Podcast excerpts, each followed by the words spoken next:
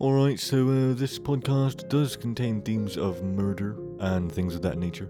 So if you don't like murder, or crime, or disappearances, or anything like that, then you should probably uh, go and click on something else.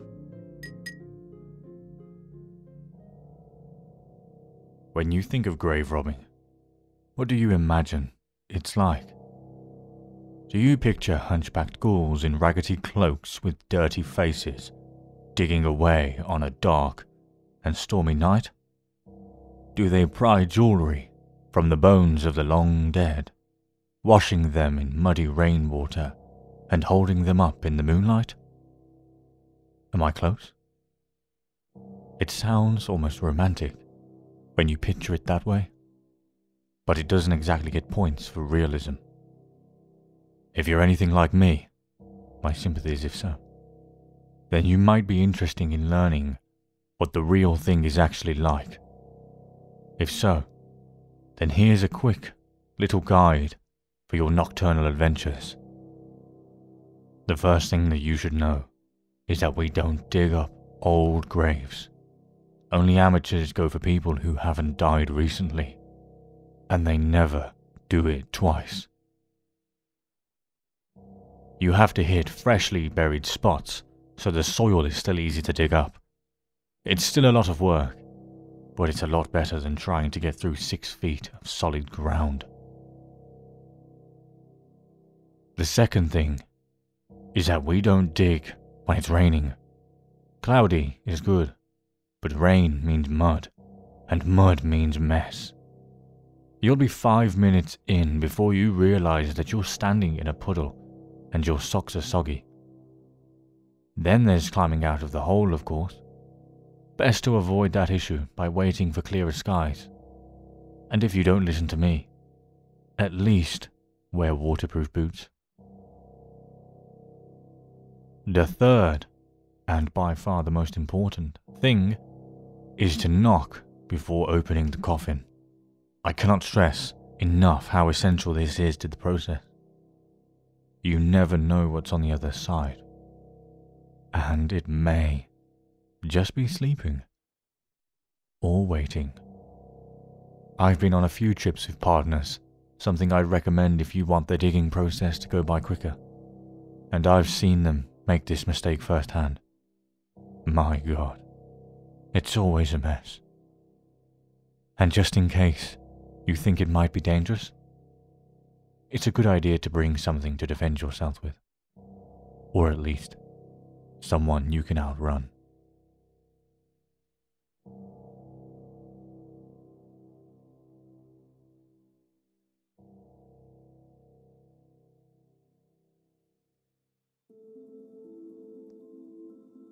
Last year, I spent six months participating in what I was told was a psychological experiment.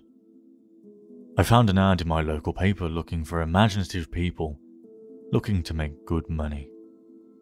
And since it was the only ad that week I was remotely qualified for, I gave them a call and we arranged an interview. They told me that all I would have to do is stay in a room alone with sensors attached to my head to read my brain activity. And while I was there, I would visualize a double of myself. They called it my tulpa. It seemed easy enough, and I agreed to do it as soon as they told me how much I would be paid. And the next day, I began. They brought me to a simple room and gave me a bed, then attached sensors to my head and hooked them into a little black box on the table beside me. They talked me through the process of visualizing my double again, and explained that if I got bored or restless, instead of moving around, I should visualize my double moving around, or try to interact with him, and so on. The idea was to keep him with me the entire time I was in the room. I had trouble with it for the first few days. It was more controlled than any sort of daydreaming I'd done before. I'd imagine my double for a few minutes, then grow distracted. But by the fourth day, I could manage to keep him present for the entire six hours. They told me I was doing very well. The second week, they gave me a different room with wall mounted speakers. They told me they wanted to see if I could still keep the tulpa with me in spite of distracting stimuli. The music was discordant, ugly, and unsettling, and it made the process a little more difficult, but I managed nonetheless. The next week, they played even more unsettling music, punctuated with shrieks, feedback loops, and what sounded like an old school modem dialing up, and guttural voices speaking some foreign language. I just laughed it off. I was a pro by then. After about a month, I started to get bored. To liven things up, I started interacting with my doppelganger. We'd have conversations or play rock, paper, scissors. I'd imagine him juggling, or breakdancing, or whatever caught my fancy. I'd ask the researchers if my foolishness would adversely affect their study. But they encouraged me. So we played and communicated, and that was fun for a while. And then it got a little strange. I was telling him about my first date one day, and he corrected me. I'd said my date was wearing a yellow top and he told me it was a green one. I thought about it for a second and realized he was right. Creeped me out. And after my shift that day, I talked to the researchers about it. You're using the thought form to access your subconscious, they explained. You knew on some level that you were wrong, and you subconsciously corrected yourself. What had been creepy was suddenly cool. I was talking to my subconscious. It took some practice, but I found that I could question my tulpa and access all sorts of memories. I could make it quote whole pages from books I'd read once, years before, or things I was taught and immediately forgot in high school. It was awesome. That was the first time I started calling up my double outside of the research center. Not often at first, but I was so used to imagining him by now that it almost seemed odd not to see him. So whenever I was bored, I'd visualize my double. Eventually, I started doing it almost all the time. It was amusing to take him along like an invisible friend. I imagined him when I was hanging out with my friends or visiting my mom. I even brought him along on a date once. I didn't need to speak aloud to him so I was able to carry out conversations with him, and no one was the wiser. I know that sounds strange, but it was fun. Not only was he a walking repository of everything I knew and everything I'd forgotten, but he also seemed more in touch with me than I did at times. He had an uncanny grasp of the miniature of body language that I didn't even realize I was picking up on. For example, I thought the date I brought him along on was going badly. But he pointed out she was laughing a little too hard at my jokes and leaning towards me as I spoke. And a bunch of other subtle clues I was I wasn't consciously picking up on. I listened, and let's just say the day went very well. By the time I'd been at the research center for four months, he was with me constantly, the researchers approached me one day after my shift and asked me if I'd stopped visualizing him. I denied it. They seemed pleased. I silently asked my double if he knew what prompted that, but he just shrugged it off. So did I. I withdrew a little from the world at that point. I was having trouble relating to people. It seemed to me that they were so confused and unsure of themselves, while I had a manifestation of myself to confer with. It made socializing awkward. Nobody else seemed aware of the reasons behind their actions, why some things made them mad and others made them laugh. They didn't know what moved them. But I did, or at least, I could ask myself and get an answer. A friend confronted me one evening. He pounded at the door until I answered it, and came in fuming and swearing up a storm. You haven't answered my calls when I called you in fucking weeks, you dick, he yelled. What's your fucking problem?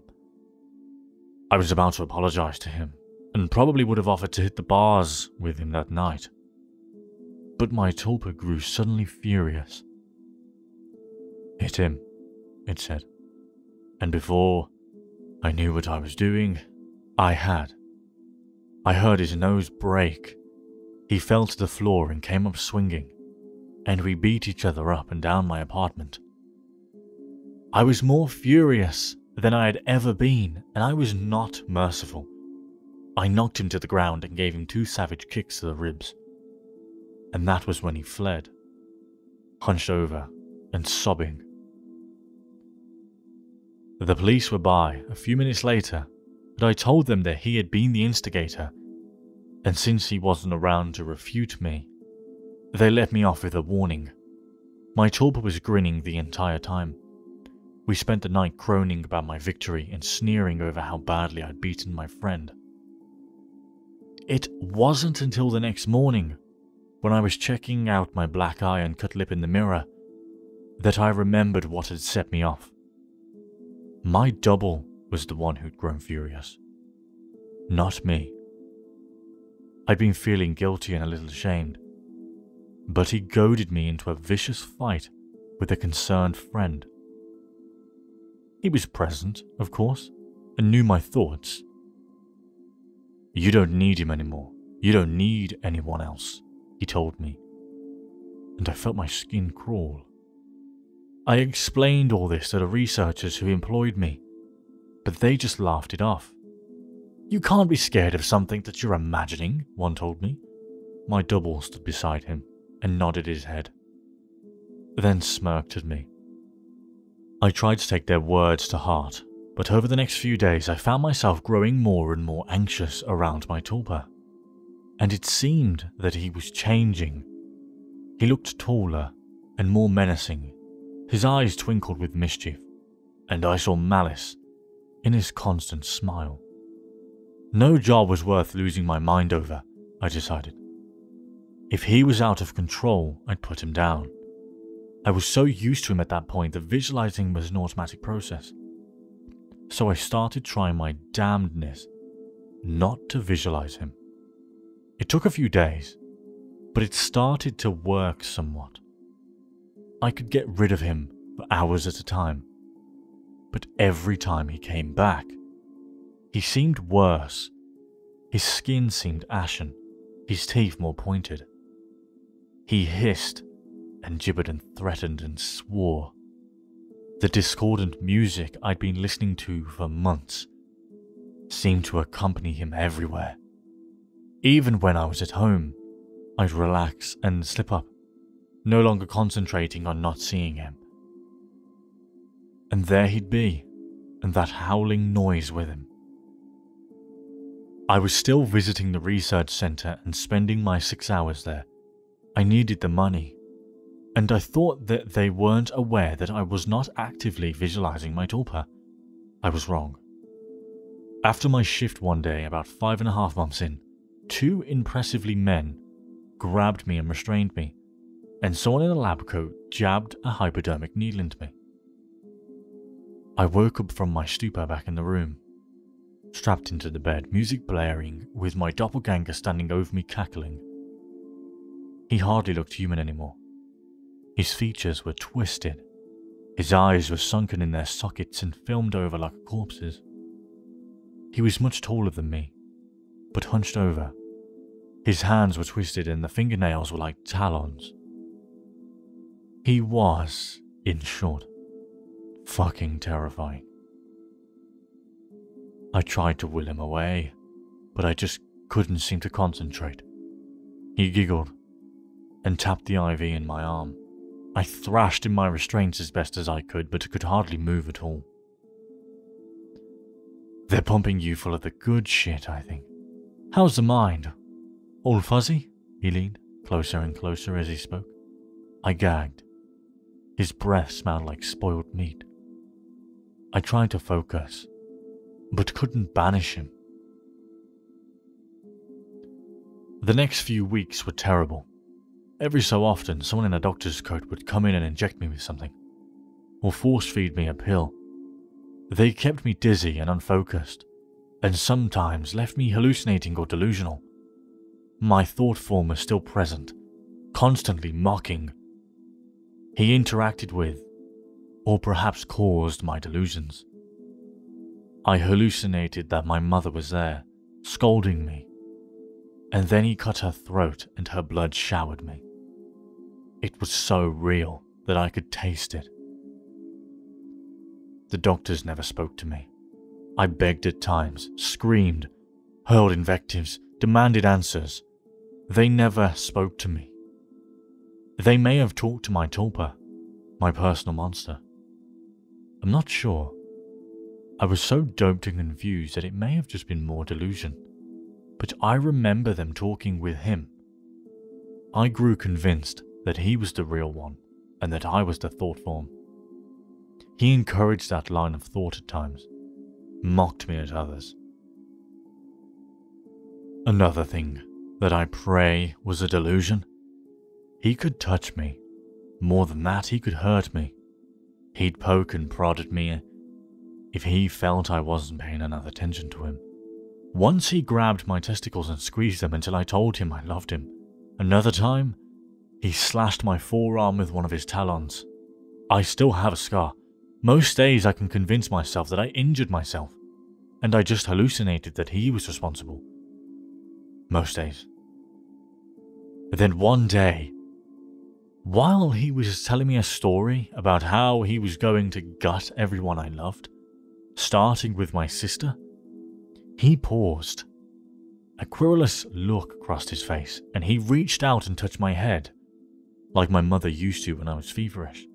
He stayed still for a long moment and then smiled. All thoughts are creative, he told me, then walked out of the door. Three hours later, I was given an injection and passed out. I awoke unrestrained, shaking.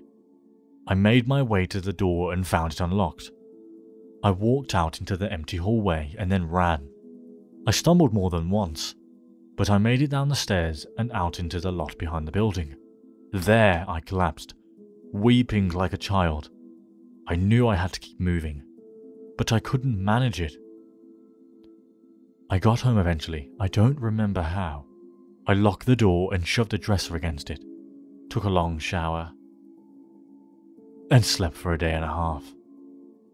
Nobody came for me in the night, and nobody came the next day or the one after that. It was over. I'd had spent a week locked in that room, but it felt like a century. I'd withdrawn so much from my life beforehand that nobody had even known I was missing.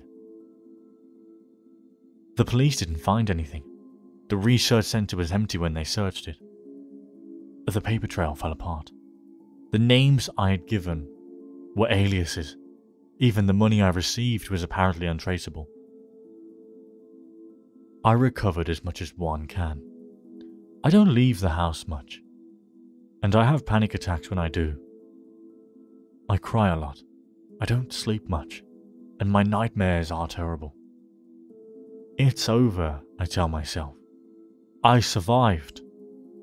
I used the concentration those bastards taught me to convince myself. It works. Sometimes. Not today, though. Three days ago, I got a phone call from my mother. There's been a tragedy. My sister's the latest victim in a spree of killings, the police say. The perpetrator mugs his victims, and then he guts them. The funeral was this afternoon. It was a lovely service, as a funeral can be, I suppose. I was a little distracted, though. All I could hear was music coming from somewhere distant, discordant, unsettling stuff that sounds like feedback and shrieking, and a modem dialing up. I hear it still. A little louder now.